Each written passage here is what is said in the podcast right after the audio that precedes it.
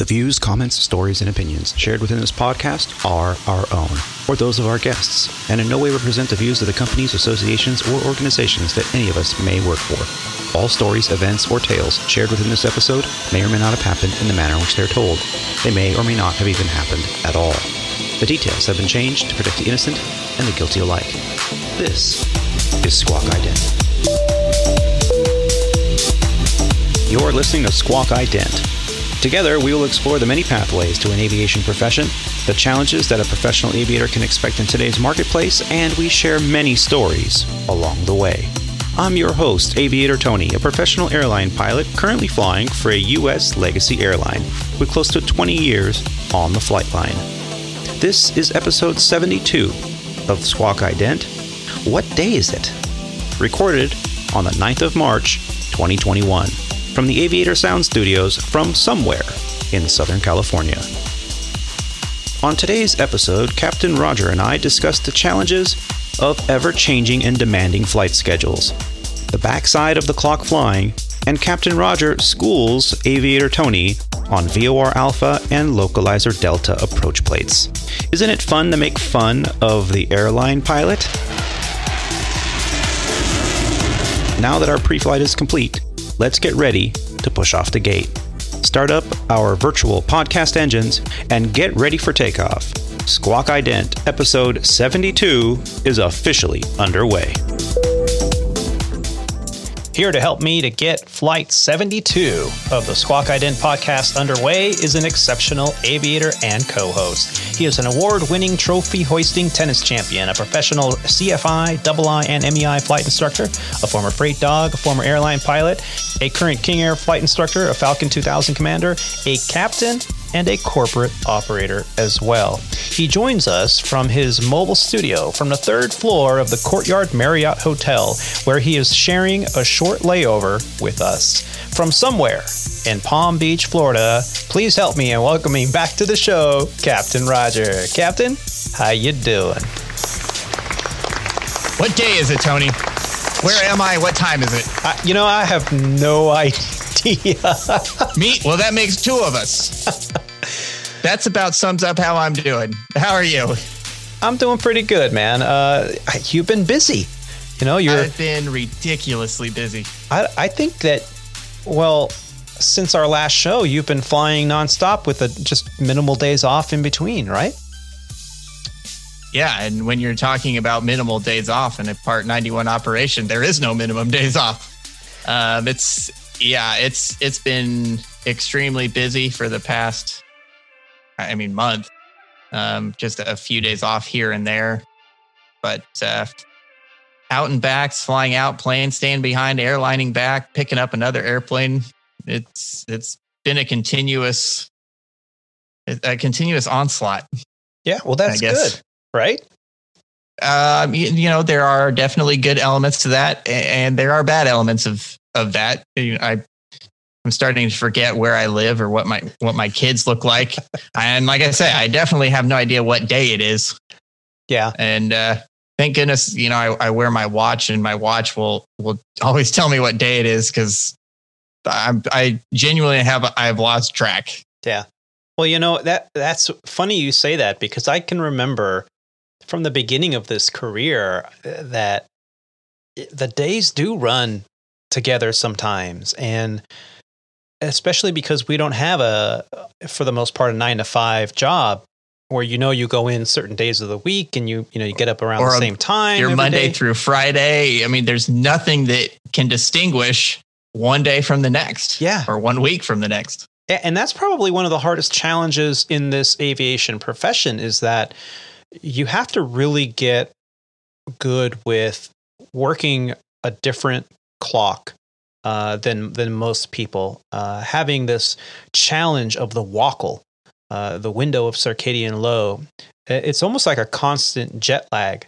I think most pilots and flight attendants alike, uh, with the schedules, uh, at least at the airline side of things, uh, they get used to it really quick. that you know, one day they're waking up at a certain time, the next day they're going to bed at that certain time that they were waking up the day before, and it really does have a toll on the human body and and getting kind of acclimated to that schedule is one of the hardest challenges, I think, once you're a professional pilot on the line.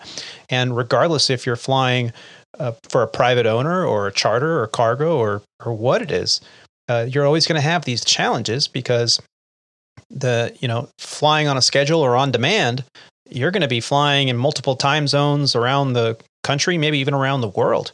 And that is a tough thing to get used to.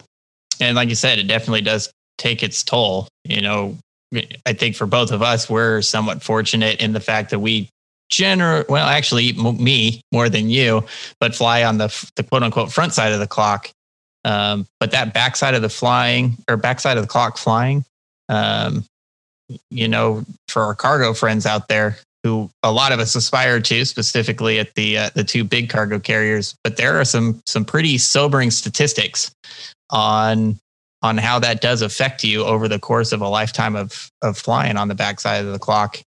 Um, you know, we say we get used to it. I would say that I've gotten used to it, but you know, our biology might tell a different story. You know, towards the end of a career, unfortunately.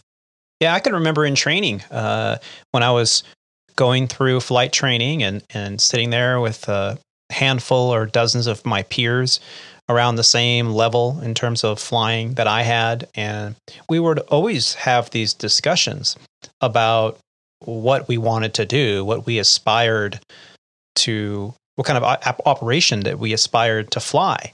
And a lot of people say, oh man, cargo all the way. And a lot of the arguments were usually surrounded around, well, when you retire, you're going to have a, a, life expectancy of like five years post retirement. That's it. That's all, you know, because you're constantly flying in the dark on the backside of the clock, and the, and the human body is just not meant for that. Versus a pilot that, say, has some seniority and, and gets to fly a more nine to five front side of the clock daytime weekends off schedule uh, that they'll have a much longer lifespan. And as you mentioned, statistically, those were always numbers that were being thrown at us. And, you know, it's, I'd like to see some more uh, research on that because it kind of swayed my decision when I was just a aspiring pilot in my training phase of my career. Um, did that affect you, Roger, in terms of making a decision you know, I don't think it really affected me that much. However, you know, it, it's also a little my career path, as we've talked about many times before, has been a little bit different. Mine has been a lot more jagged than yours, and so I'm I'm kind of in a in a lot of ways always been looking to okay, how can I make this better? Because I've jumped around a lot more, and you know, you, you know, the FedEx or the UPS of the world um, you know, that looks really good to somebody who's been furloughed or, you know, that's that's 40 or 50 years in the future. Like, yeah, why why worry about that now? Yeah. Um, and so I think that it kind of just depends on on your career path also. I did, you know, I I did know a guy, actually I've known several guys, but it, but one of them specifically from FedEx did quote me about that same number. He he flat out said, you know, the average amount of time that that we pay out retirement benefits is seven years. And there's only one reason that that, that stops, yeah. unfortunately, because time does catch up. Yeah. You know, even when you're flying around at the speeds that we do. Yeah. And I think I think there is truth to the fact that when you're flying the backside of the clock, it does have effect on the biology of, of a pilot. Um, but at the same time, I also truly believe that as we age, it gets harder and harder to keep moving. And when you stop moving, you die. and that has been my philosophy for the longest time. Um, I've seen my grandparents go through uh, decline in their lives where, as they got older, they found their mobility to be more of a struggle. And as that became more of a struggle, as did uh, their health. Um, everything else. So I, I, I, truly believe that you know if you keep moving, you'll be okay. Uh, to the to the most part, or for the most part, I should say. Um, and maybe that's why I never sit still. well, and that's part of. well, that's another discussion. Like, altogether. but uh, for the normal people of us out there, you know that you know what you were just talking about is definitely something that I think that aviators across the entire spectrum, you know, need to be aware of. That we sit for long periods of a time. Yeah. We sit. Our job consists of sitting and and really not even not moving, not really getting up. Um, you know, for people who are flying long haul stuff, you might sit for five to fifteen hours straight. And the diet that we also you know, I, we've touched on that on this show before also, but, but you, you couple a sedentary lifestyle forced on you by a job with the, the much fewer options from a, from a dietary standpoint, which are not always the most healthy just because of where we are able to get food. Right. And, you know, you, you've got a little bit of an uphill battle um, in order to keep yourself healthy. That's for sure. What did we call uh, a pilot food when we were in the the flight center? Uh, it was uh, Ritz crackers and uh, cheese cheese crackers. It's like, well, that's pilot food. anything out of the it's vending machine. This, yep, anything out of a vending machine that's then packaged and chock full of stuff, preservatives and nitrites and all that all the good stuff that really sticks to your gut. It mummifies your body, preserves it really well. That's right. Well, you know, it reminds me of that hamburger. Remember that was a few months ago. That person found that maybe six months ago. They some person found a McDonald's hamburger or something that they had somehow they had lost it for like twelve years, and it was still like you could recognize it. Apparently, yeah. Like how many preservatives were in this or yeah. in this stuff. I can remember uh, a friend's uh, kid was doing a science experiment for school and they had to do that. They had to take by two uh, McDonald's uh, hamburgers or cheeseburgers and pull them apart and put them on a plate. And one was kept in the refrigerator and one was not. And they had to do their little research on it. And there was really no change between the two after weeks. That's like what a, we eat. Folks. It's like a Twinkie. a Twinkie is like good through a nuclear holocaust, man. Yep. yep. And and that's really some advice that if I could give a young aviator that's out there, you know, just starting to get into the industry, take care of yourself. This is a very sedentary job. I forget what is it after the age of 30 or 40, we lose like 2% uh, muscle a year or something crazy like that. Um, so get in that gym when you're on that layover. Uh, go for a run, go for a walk, even. Uh, it's very important and make good choices with you, the food that you eat. It'll increase your mental acuity, it'll increase your energy rate. You won't have to drink five or six cups of coffee uh, just to just to get past the day uh, or through the day. So it's very important to to have a good healthy diet, and it's really hard to do sometimes with our schedules. You know, that kind of reminds me. I, ha- I, have a question for you that I was thinking about the other day that kind of goes along with the health aspect. Uh, instead of instead of eating, oh, I, we'll talk about drinking specifically water, not the drinking that every other pilot out there was thinking I was going to talk about here. Did you find like it's not so much of an issue with you now because you have a lav in the front of the airplane? But how much do you think that we dehydrated ourselves when we didn't want to take the walk of shame to the back of the Embraer 145? as as regional pilots. So little because con- I know I did. Yeah, you you actually would hold out and not drink so much. I, absolutely, because I didn't want to have to go and and walk past fifty people to get to the lav in the back of the airplane. And you know, I didn't think about it so much at the time, but I, you know, lately I, I was like, you know, I tell myself, Roger, you got to drink more water, which I think is good. But even now, I still find myself, which I do a good job at at home, but you know, on the other 25 days of the month. I, you know, I, I, think I'm pretty sure that I dehydrate myself on purpose as to avoid having to walk to the back of the airplane because that's the only place where we have a lav on our, you know, on yeah. our on our jet. You at least have one in the front, but you know, Roger, the only thing I'm going to say to you is shame on you what would Kelly say right now? Kelly, and, and, I hope you're listening. She would say, Roger, you have to drink more water. Uh, Kelly being. There are 50 people on the way between me and the lav, though. You know, I've never been ashamed of the walk of shame. I know that you know some of our listeners might go, "What the heck are they talking about?" so when you when you get your first job at a regional airline or or at an, an operation where uh, you're now flying on a schedule and you have passengers and you know it's all exciting. Well, the first one of the first things that you'll learn out on the line is you want to try to avoid especially on a regional jet where the only lav is usually in the back of the cabin, you want to try to avoid having to drink too much water right before a flight and then mid midway through the flight have to say, "Well, oh man, I got to go. I can't hold it any longer." And then they have to do the little swap with the flight attendant and the and the pilot and the pilot has to walk to the back of the plane and pass every single passenger and on an RJ it's typically around 50 people that are now looking at you going the pilot's out of the cockpit. Why is the, why is the pilot out of the cockpit? And then, of course, you'll hear at least two or three times, uh, the cockpit's the other way. you know, you know, all the cliche jokes. Everybody's a freaking comedian, right?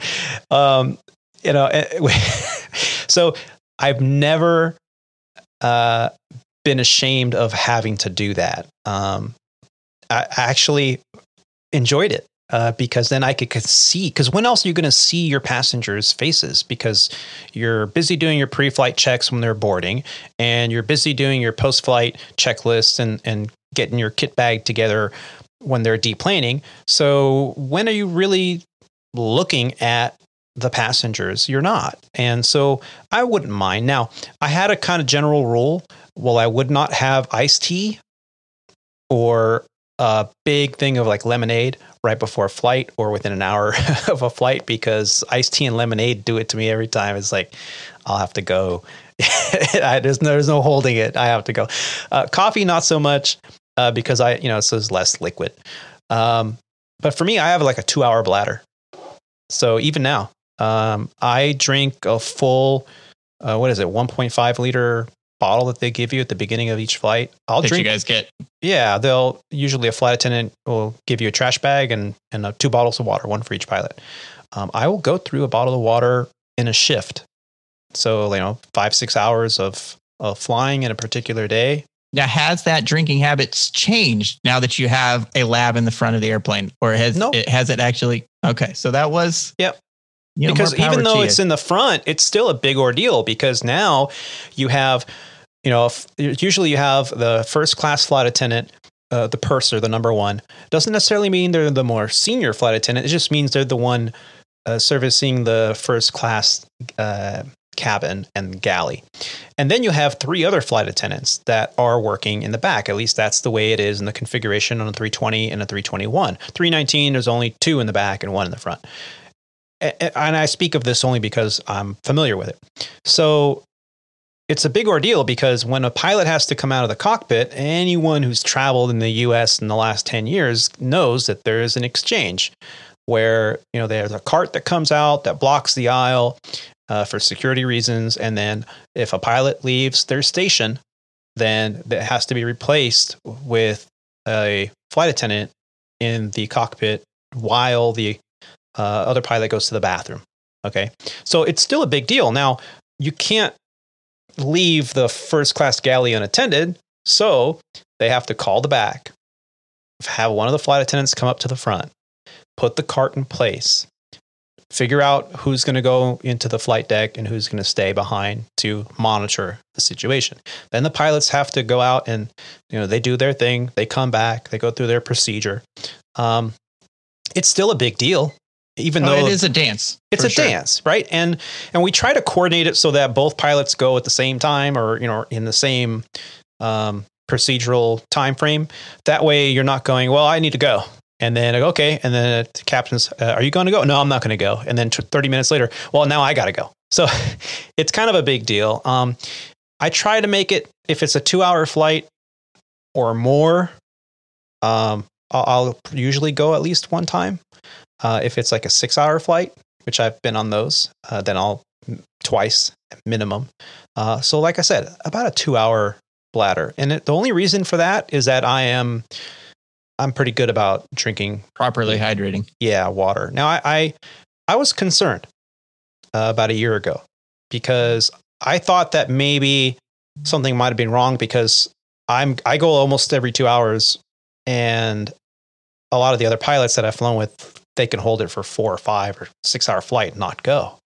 And I'm thinking, wow, that's that's pretty cool. Am I am, do I have a problem? should, I go get checked out? A lot of these pilots it's because the rest of us are dehydrating ourselves. Exactly. Well, kidney stones are or you know, and urinary stones are, are very painful. Let me tell you, they're very painful. I, I've not personally gone through that because I always stay well hydrated. But you know, I was telling my doctor, and my doctor goes, "Well, how much water do you drink in a day?" And I kind of thought about it, and I said, "Well, I get my orange juice in the morning and my coffee." And I went through the whole thing. He goes, "Son, you drink about six times more than the average person your age." He goes, "That's great."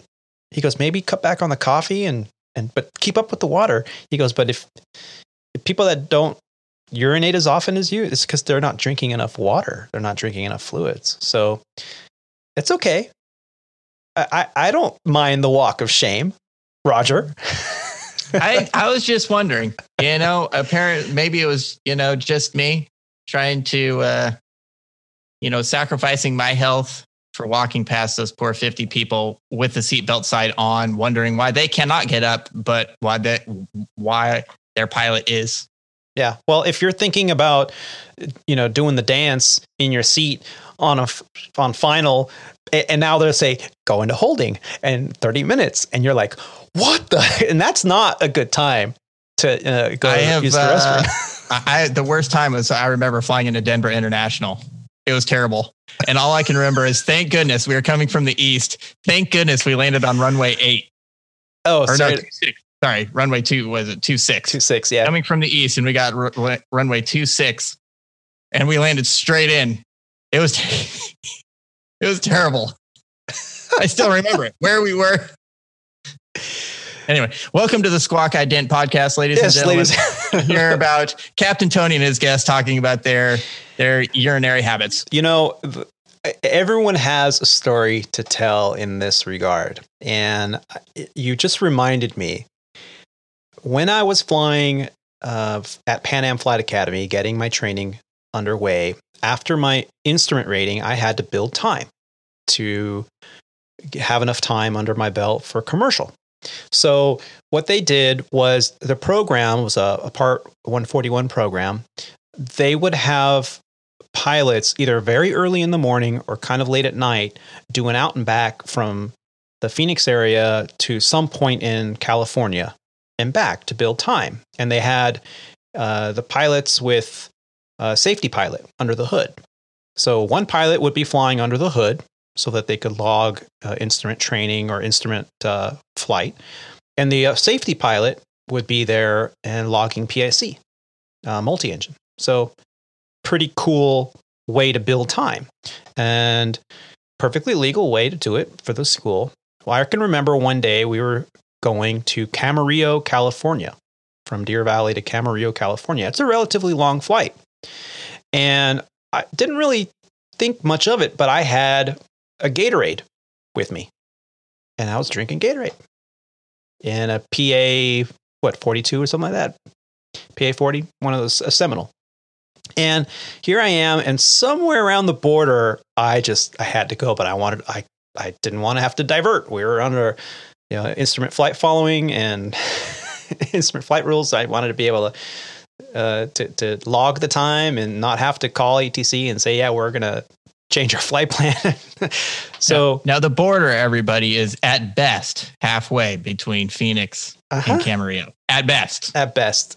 And, to carry carry on with the story. And so by the time we got to the, the, the airspace, you know, we call the control tower.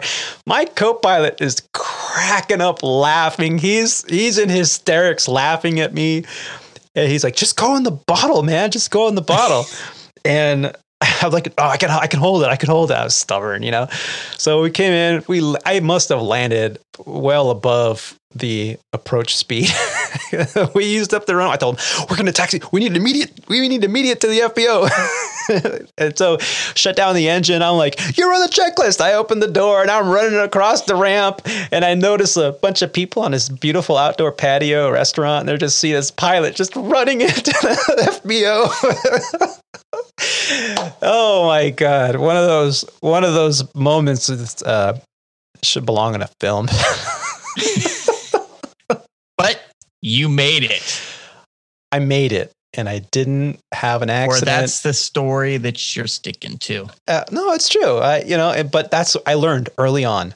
It's not worth it. It's not worth. My kidneys were hurting. My back was hurting. I mean, I was in pain. it was not good. So, uh, let's talk about the little John. No.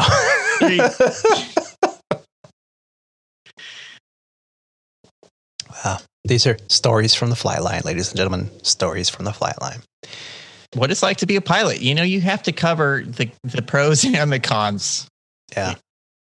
Yeah, you really do. I mean, and if this, if that gets one pilot out there, that story to, you know, make sure they hydrate, but also, you know, if you need a break, take a break take the walk of shame. Don't be ashamed of that. I mean, what other opportunity are you going to get a chance to walk past the passengers and hear these corny one-liners? Shouldn't you be in the front? You know, um, it, hey, it's all good. And, and, even in a smaller airplane, I, it wasn't that long ago. It was maybe a month or two ago where there was a smaller plane that called up on that must have been a center frequency for a diversion and the air traffic control will always ask you, you know, what's the reason for the diversion? And it, mm, biological needs.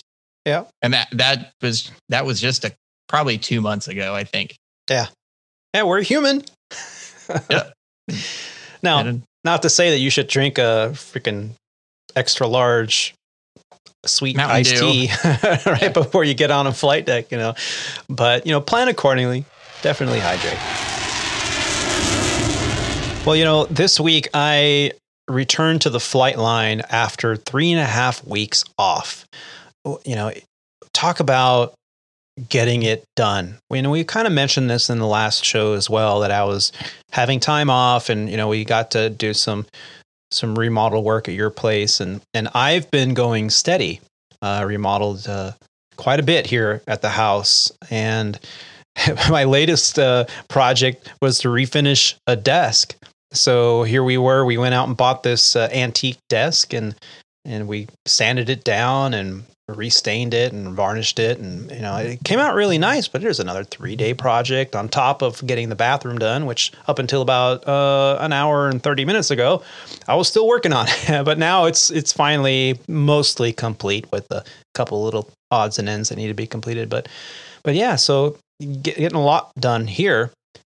At the same time, I did have a trip last week and I was really looking forward to it. It was a four day trip with a Phoenix layover and a Lihue, Hawaii layover. And I hadn't been to Hawaii in quite some time. So I thought, hey, talk about great way to come back. Well, the day before the trip, the Lihue layover canceled. They're still not out of the whole quarantine thing, especially in Hawaii. And so, because the demand is low, the they elected to cancel the flight over here at Legacy Airlines. Well, what that ended up doing is it put me in what's called recovery obligation or RO. So I, I received a phone call. It was actually on my last day of vacation and it was from crew scheduling. Well, any wise pilot will tell you if you're on vacation, don't answer your phone. Let it go to voicemail. And I figured it was something to this effect that they were telling me about a, a schedule change because I'm not on reserve, so there's there's no reason really to to call me. Uh, and uh, sure enough, when I listened to the message, they had told me that the Lihue uh, portion of the sequence had canceled, but I was under recovery obligation. So what I ended up doing was a uh, three legger on Thursday, the fourth. It was an LA to Cabo San Lucas, return leg, and then one leg to Phoenix and it was a, a relatively long day. My departure time was around 11 in the morning. I got to fly a brand new 321 Neo. And so, talk about coming back right into a new aircraft. When I did the walk around, I noticed that there was not a lick of like dirty anything. Even the wheels, uh, the, the, the, the wheel center covers, no brake dust on it. I thought, man, this thing must be new. So when I got back onto the flight deck, I told the captain, man, this has to be a very, very low time aircraft. I bet you there's less than 100 hours. And he goes, Oh, I wonder how you can check. I said, Well, I, I actually know. So I went into our app that Legacy Airlines has and I looked up 50 hours total time on the airframe. And we got to fly it. And let me tell you, it was really nice to have that new airplane smell. And it also put a little bit of pressure on me too, because I mean, you're flying a brand new airplane, every little thing, it's like, okay, if anything goes wrong, it's a brand new airplane, you know? Not that that's a major deal, but it was nice to fly down there and back in that. Then we did an aircraft swap, ended up in Phoenix, short layover, stayed at uh, one of the hotels by the airport. Next day, returned back to LA. And now, normally, I would have returned to LA, had an aircraft swap, had to go and get some paperwork for my flight planning to go into Hawaii, but it got canceled. They didn't reassign me, so I got to go home. And I was still under obligation the next day, which was Sunday, but again, they didn't call me. They didn't have anything for me, and I really don't think they could with the time off that I had. So I got an extra couple days off at home with pay, which is nice. And, and that's one of the benefits of flying the line for a legacy carrier. When you get when you guys cancel flights and uh, have changes to the owner's schedule, is there any kind of protection, or how is it that your pay works when you fly private? Well, it kind of just depends on on the structure of of your operation. Typically, if you typically you're on salary and you're kind of this is your salary and you're beholden to whatever the schedule might be. Just because you cancel doesn't mean anything. It doesn't change anything in terms of pay. If you get a last minute pop up trip, that doesn't affect your pay either. You're kind of just that is the nature of that's the nature of the beast. Now, yeah. so that can work to your advantage or to not, you know, if it's a busy month and obviously, you know, your daily or hourly pay is much less, but then there's also months where you might not fly as much, in which case your daily or your um, your hourly rate would be a whole lot more. Yeah. There's also others other structures in which case you might be a contract pilot, in which case you generally charge on a daily on a daily basis or a daily rate, and you're going to only get paid if you actually show up and work. Now, that can also work to your benefit or to um, not you know to your detriment because if you're not flying then you get no paycheck. If you're flying a lot then that then that's a whole lot better. And depending on how high up you are cancellations will work a, a different way sometimes you might you know if you're on contract there's usually some kind of contract between you know who's hiring you and yourself and depending on what the time frame of that cancellation is some people are able to charge for that mm-hmm. um, but that's a that's kind of a an agreement um, between the contract pilot and and the owner or whoever's hiring hiring those services out. So it just depends. Um, but generally, cancellations are are that we don't have pay protection or anything like that around here. We don't have unions. Um, most of the time, it's a salary basis, and you're just yeah. Well, I know uh, go when they tell you to. The charter operators, like the 135s, they usually have like a two week on, two week off um, availability where you know it's kind of in their contract. I, I think NetJets is that way, and some of the other 135 operators. Yeah, typically they're like a, a week on, or some are eight eight on, six off. Um, but those guys, again, typically that's a salary basis. Um, and when you are on your eight on or your seven on, it doesn't matter whether you fly every single day or you don't fly at all, which would never be the case in those operators. Otherwise, they'd go out of business, obviously. Um, but whether the flight cancels or not, you're still on call. You're going to be out at a hotel, or a lot of times those guys are just sitting around at airports also. Yeah. Yeah. And, you know, pilots and sit time. Yep. Get used to it. There's a lot of it. Yeah. So, Roger, you've been flying quite a bit um, in this past week. I just did that uh, quick trip and a couple days off. I return back to a pretty heavy schedule starting tomorrow morning.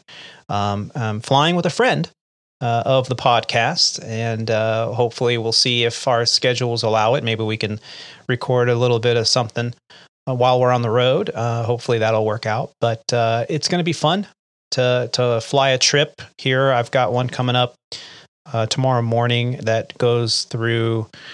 looks like Charlotte and Detroit, and then laying over in Detroit, and then going over to where's MCO? Orlando. Orlando. Yeah, so a little Orlando layover and then through Dallas and back to Los Angeles on day three. So that's going to work out. And then I've got one day off, and then I got the same trip three more times. Uh, not that trip, though. Uh, it's a trip that goes through Las Vegas and then Honolulu for a long Honolulu. Now, we were talking at the onset of this episode about flying the backside of the clock. Sometimes, when you're in a particular seniority at a company, the best you're going to do, if you're really shooting for a, a, layover of a certain type, the best you're going to do is have some kind of backside of the clock flying in that sequence. That's exactly what I got. So on day three at 10:30 p.m., I depart Honolulu, red eye back to Los Angeles, and land at seven in the morning.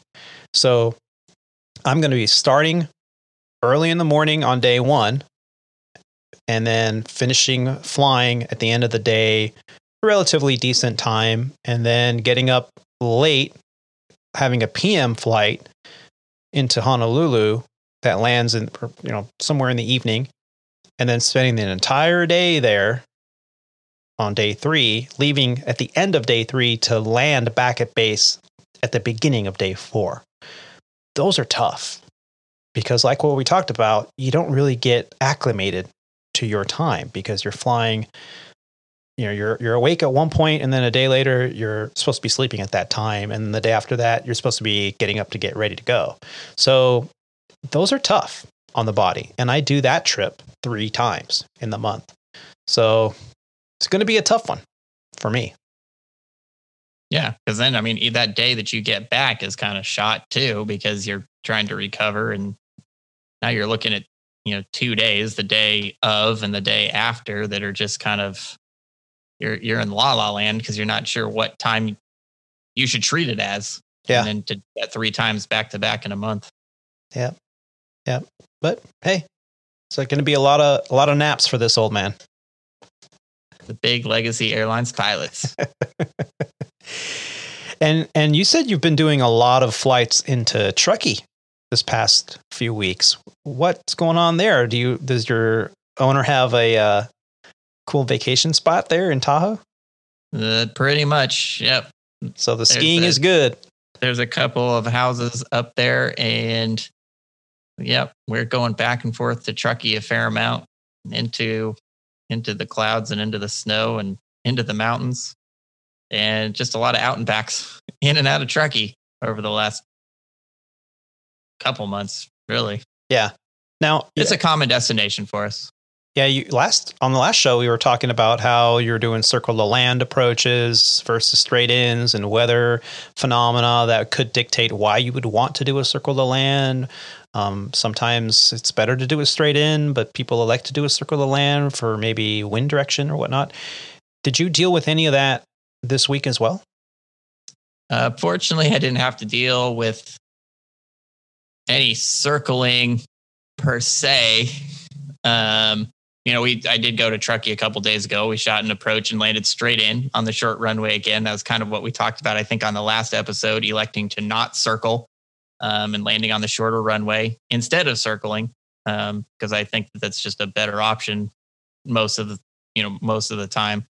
Um, there is an approach that we have uh, into one of our home airports, however, that is kind of a circling approach. However, the, the strange thing about that is a lot of people don't actually know that it's a circling approach, which which always kind of gives me a little bit of kick, uh, both from mostly because I, I used it for training purposes also, and people have it's it's still kind of amazes me how people are going to go shoot an approach and they really have absolutely no idea what the approach even means from the beginning.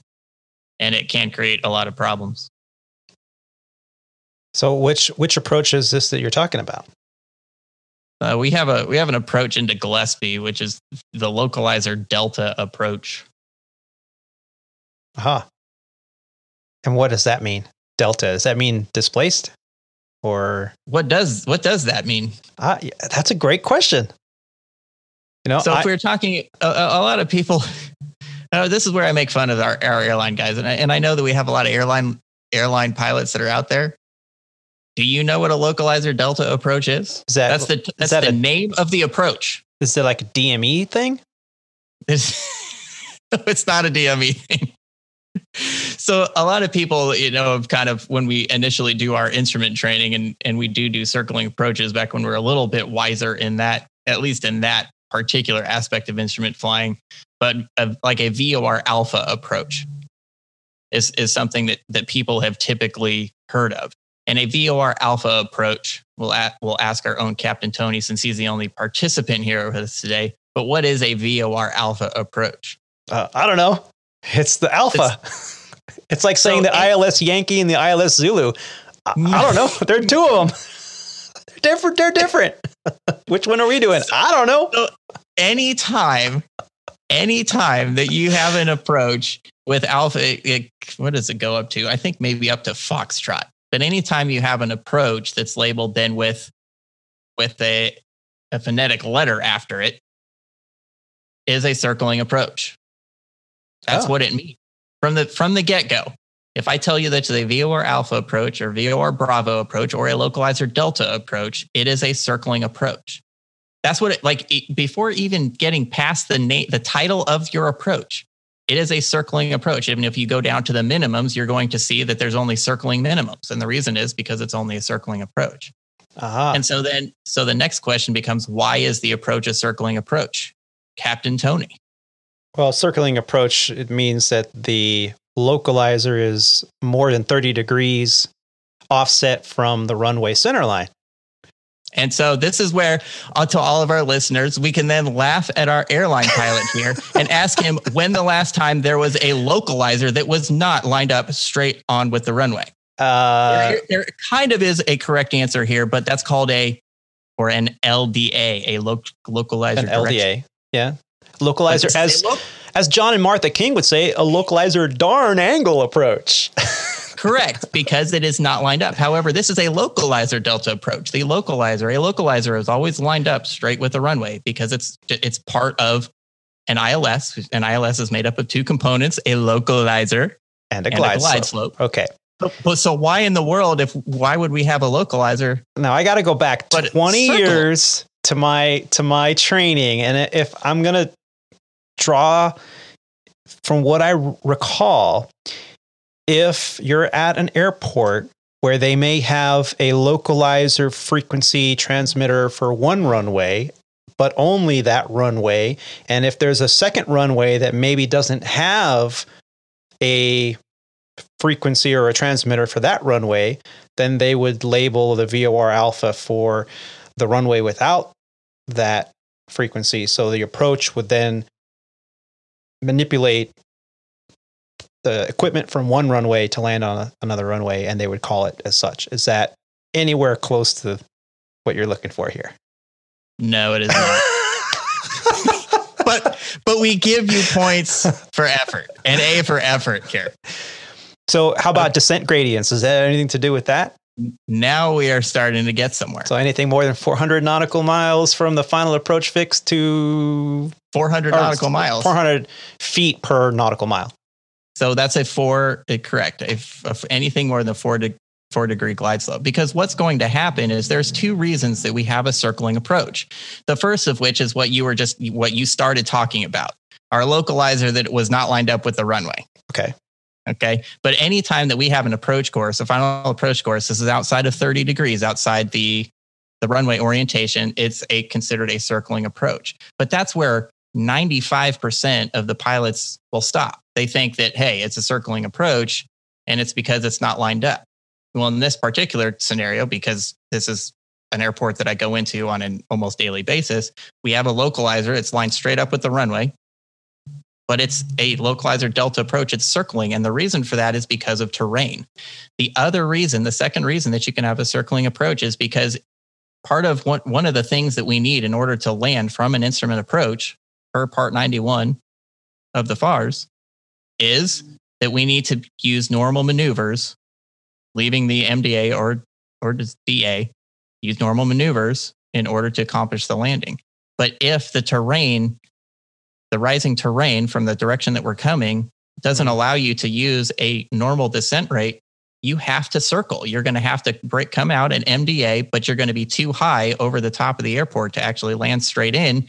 In which case, if you can't land straight in because you're too high, you have to circle for the runway.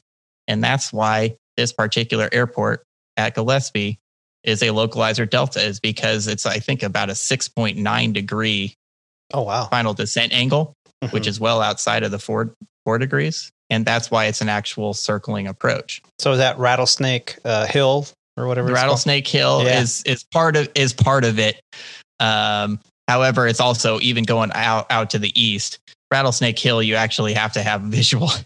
that one is you have to have that in sight in order to land because you're really close to it. Yeah. But it's the rising terrain out to the east because of the the topography and the geography around the area of San Diego and the the rising terrain close to the east the east side of the city. Okay. So a localizer delta means that it is only a circle to land approach because the MDA is way too high to make a normal approach to landing. Correct. We have a localizer being our ground directional aid, but we can only circle. And that the reason for that is because of the terrain in the MDA and the descent rate. Excellent. You know, I just I know it's back there somewhere in the in the in the uh, encyclopedia of of knowledge, but man, that's been a long time since I even thought about that. You see all the stuff that the GA pilots of America have to put up with that you guys don't ever even think about. Yeah, it's very, very true. You know, and my hat's off to to the, the, GA pilots, the charter pilots. I mean, we were just talking about this a couple episodes ago. It's like, man, I don't think I could do your job. I mean, you're on the phone constantly. You're you're you're doing everything from getting catering on the aircraft, making sure that the maintenance uh, logbooks have been signed off, and the flight plan was filed, and the weather checks have been good, and you're doing it all. You know, we have what's called SOC for that or MOC you know, maintenance operation control or systems operation control. You know, we have you know rooms full of people with you know teams of computers all there waiting for doing us all to your show up for you. All we got to do is show up. Well, the paperwork says uh, I need this much fuel to take off, so that's how much fuel I'm going to have to take off. And well, why is that? I don't know, and I don't care. That's what the paperwork says. that's what dispatch told me I needed, and that's, good it. enough for me. And when you're flying at a, especially maybe not so much at a regional airline or commuter airline, but when you're flying at a major airline, uh, you know, what are you doing 99% of the time? A full ILS daytime, nighttime, IFR, VFR, you're shooting an ILS. Occasionally, you're going into international destinations, you're going to shoot a GPS approach. In which case, it's a coupled autopilot GPS approach because the company prefers that you do it that way. If the weather is low, what are you doing? A Cat 3 autoland.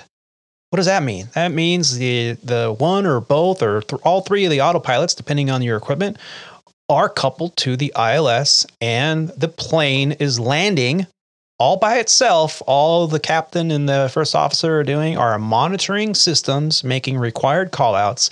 And once the aircraft is on the runway, then it'll apply the brakes automatically.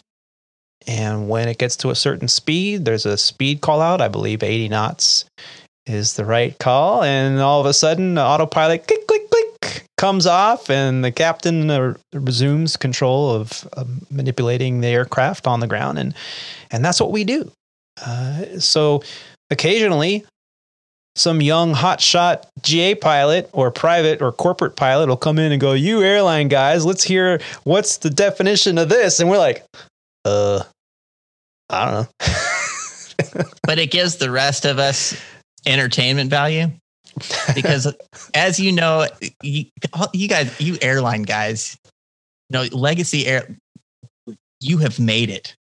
You are the man. You work at well, Legacy Airline.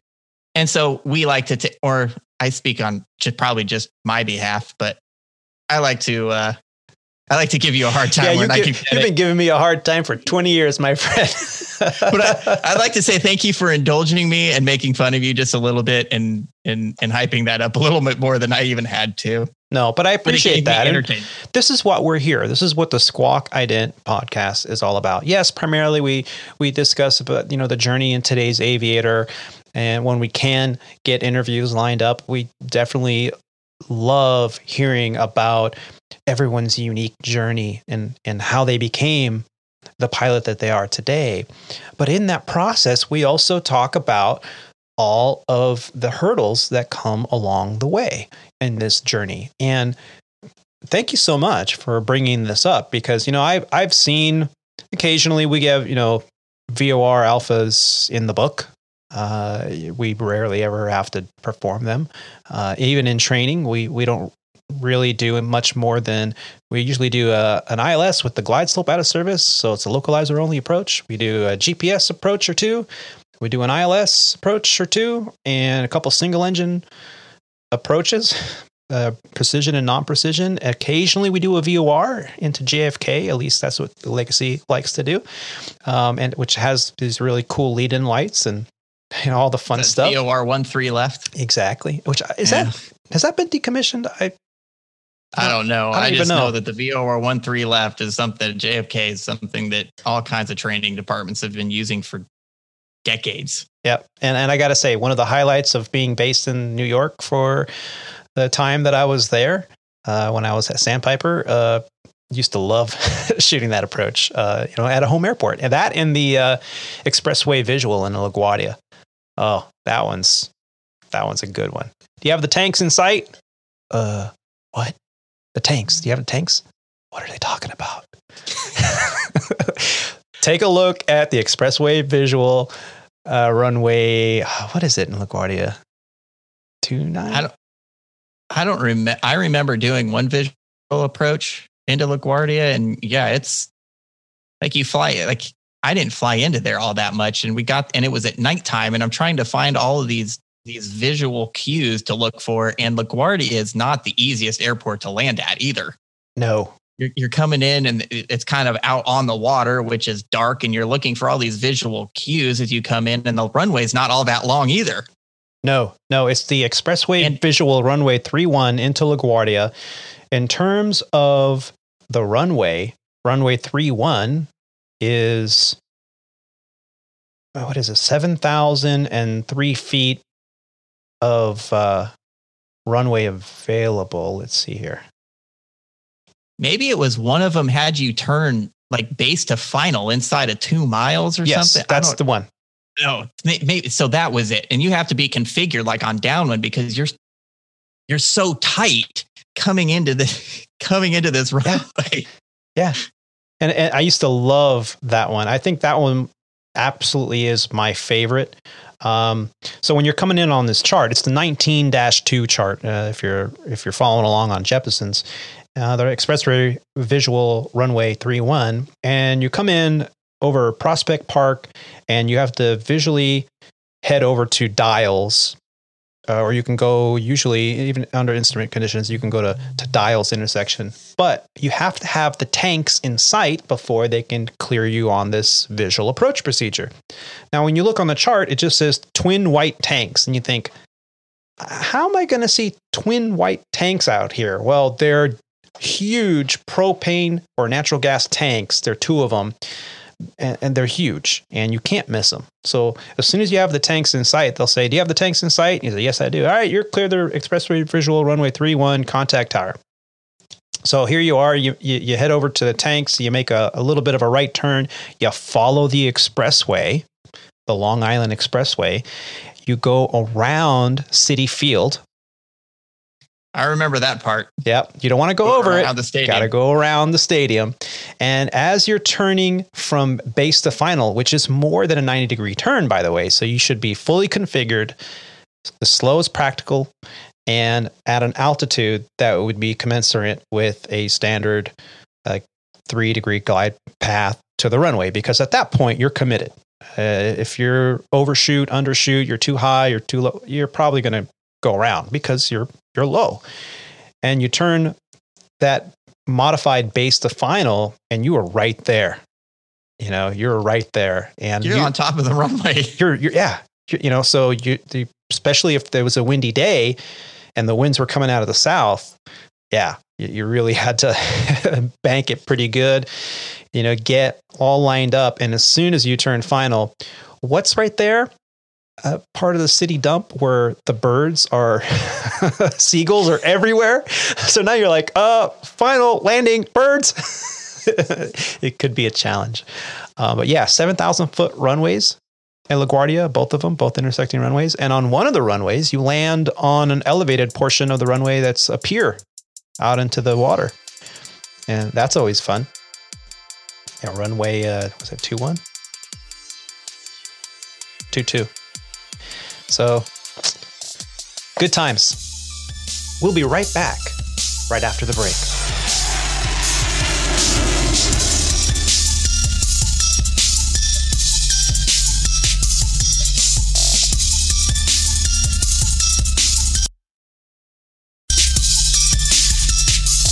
I want to take this time to say congratulations to one of our friends here at the Squawk Ident podcast, Mr. Kyle Jansen. Congratulations on the new addition to your family. Well, today's a relatively short show for us. Um, Rob couldn't make it. Uh, he's actually been delayed uh, on his flight out of Miami. He thought he was going to be able to get home on time for this broadcast today of this episode or this uh, recording. And he just he was delayed and he just couldn't make it. He had a mechanical issue with his aircraft. Um, so he sends his regards. And I was speaking with him just the other day in reference to what our schedules are going to be like here in the next few weeks. So if we can get some more shows out. And he's got some vacation coming up.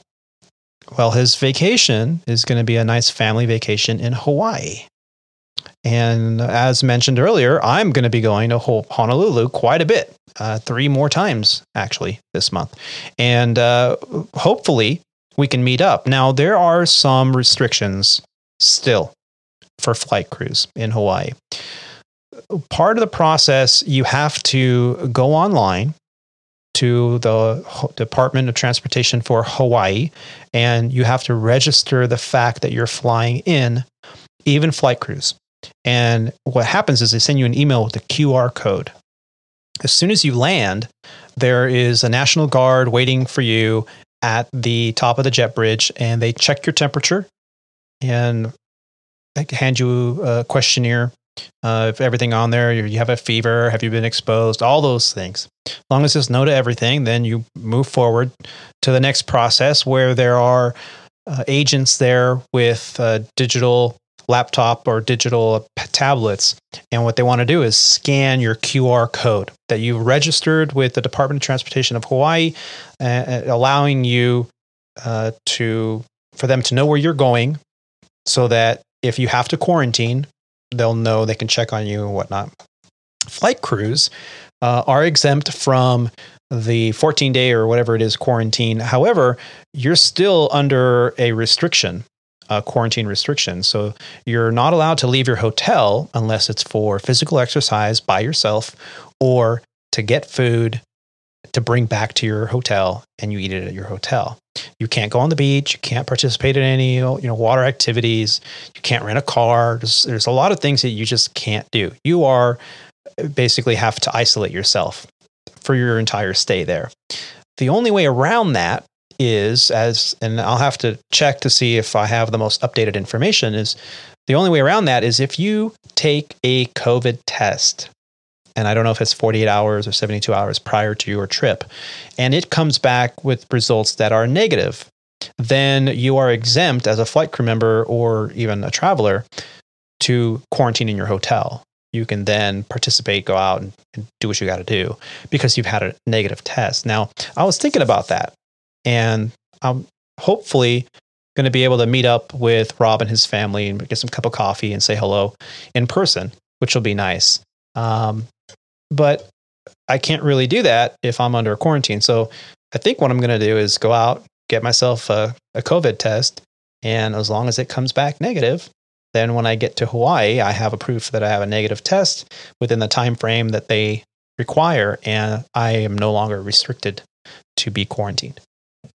I will um, caution you on that. This is from uh, another one of my coworkers who actually went to Hawaii as a crew member. Yes. And so this is secondhand information. Okay. But I do believe from what he was saying that there are only certain testing facilities that are yes approved by the state of Hawaii. So for you or anybody else that might be traveling to Hawaii, make double check that information because like I said, that's secondhand information. But from what he had he had told me, well, the state of Hawaii will only allow COVID tests from certain facilities. I do not know what the criteria are, but um, that is true. Um, I remember uh, receiving that information as well. That you can't just go to any place to get tested. That it has to be at an approved site. Um, and there is a list. You can go to travel.hawaii.gov to get more information about that. So if you're planning a trip to the islands, before you go, make sure you know. And that again is travel.hawaii.gov. I think a lot of airports now have um, facilities in close proximity to airports for this reason for people who are traveling internationally, whether it be to the Caribbean, which also has rules just like the state of Hawaii. Um, and that I did have personal experience with. Um, and also with the new directive from what January, I think it was in in international destinations, hotels in Mexico, I know are setting up COVID testing because in order to get back into the states now, you need to have that testing. And so, in order to drum up business, you know, businesses are are figuring out, you know, what can we do to to get people traveling again.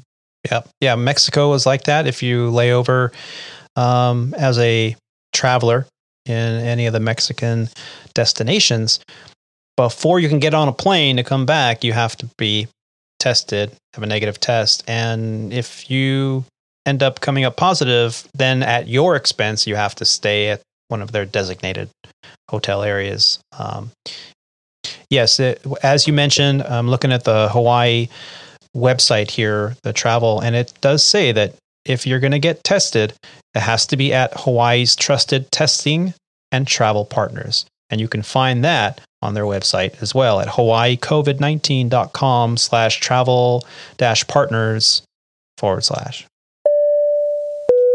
Well, that's going to pretty much wrap up episode 72 of the Squawk Ident podcast. We hope that all of you out there in podcast land are enjoying the value that you're receiving from our little show. We really do enjoy sitting down every week and discussing this amazing journey in aviation. And I and I really want to say thank you to our co-host Captain Roger for sitting down with us to record this episode while he's on a relatively short layover in Palm Beach, Florida. I'm, I know your time is critical and rest and hydration is key. So please, uh, absolutely, uh, you know, accept my my special thanks to you for for doing this and for doing this every week. You know, we we really do have a wonderful time talking about and discussing all these technical aspects of the job, uh, the funny stories that come along with it, the walks of shame and, and whatnot. And I just want to say thank you to you. Well, thank, thank you. I mean, it's a pleasure to be here. And, you know, I thank you to to you and our listeners for allowing me to keep this one a little shorter so that I can get some rest before waking up. Yeah, no. Waking up and doing it again tomorrow. Yeah, and be safe out there, Roger. I mean, it's some crazy with, stuff. Always. With all the stuff that you have to deal with uh, on a daily basis. I mean, uh, we don't even print out paperwork anymore. It's all on the tablet. We push buttons. Well, you know, that's one thing that doesn't change no matter what, you know, no matter what kind of operation you're in is that safety does need to come first. Absolutely. Um, and and that doesn't change no matter what kind of airplane you're flying or what kind of operation you're flying it in. Yep. Always think of that. Uh, put uh, aviate the safety of aviation first, and uh, the rest will come. If you find value in our podcast and would like to help us continue to grow, we encourage you to visit our website at av8rtony.com. That's Alpha, Victor, the number 8, Romeo, Tango, Oscar, November, Yankee.com. From the homepage, you can find methods to contribute to our show by becoming a producer with either a one time or recurring contribution. You can also leave us audio feedback. You can ask questions. You can discuss show topics, show topic discussions, send us emails, all there on the website. Facebook, Instagram, and YouTube users can find us under the Squawk Ident podcast. We encourage you to support us on the YouTube channel with a like, subscribe, and a share. In closing, I'd like to say thank you so much for taking the time to listen to these grateful aviators. Keep the dirty side down out there, be safe, drink plenty of water, and take care of each other. Bye, y'all. Stay hydrated, my friend.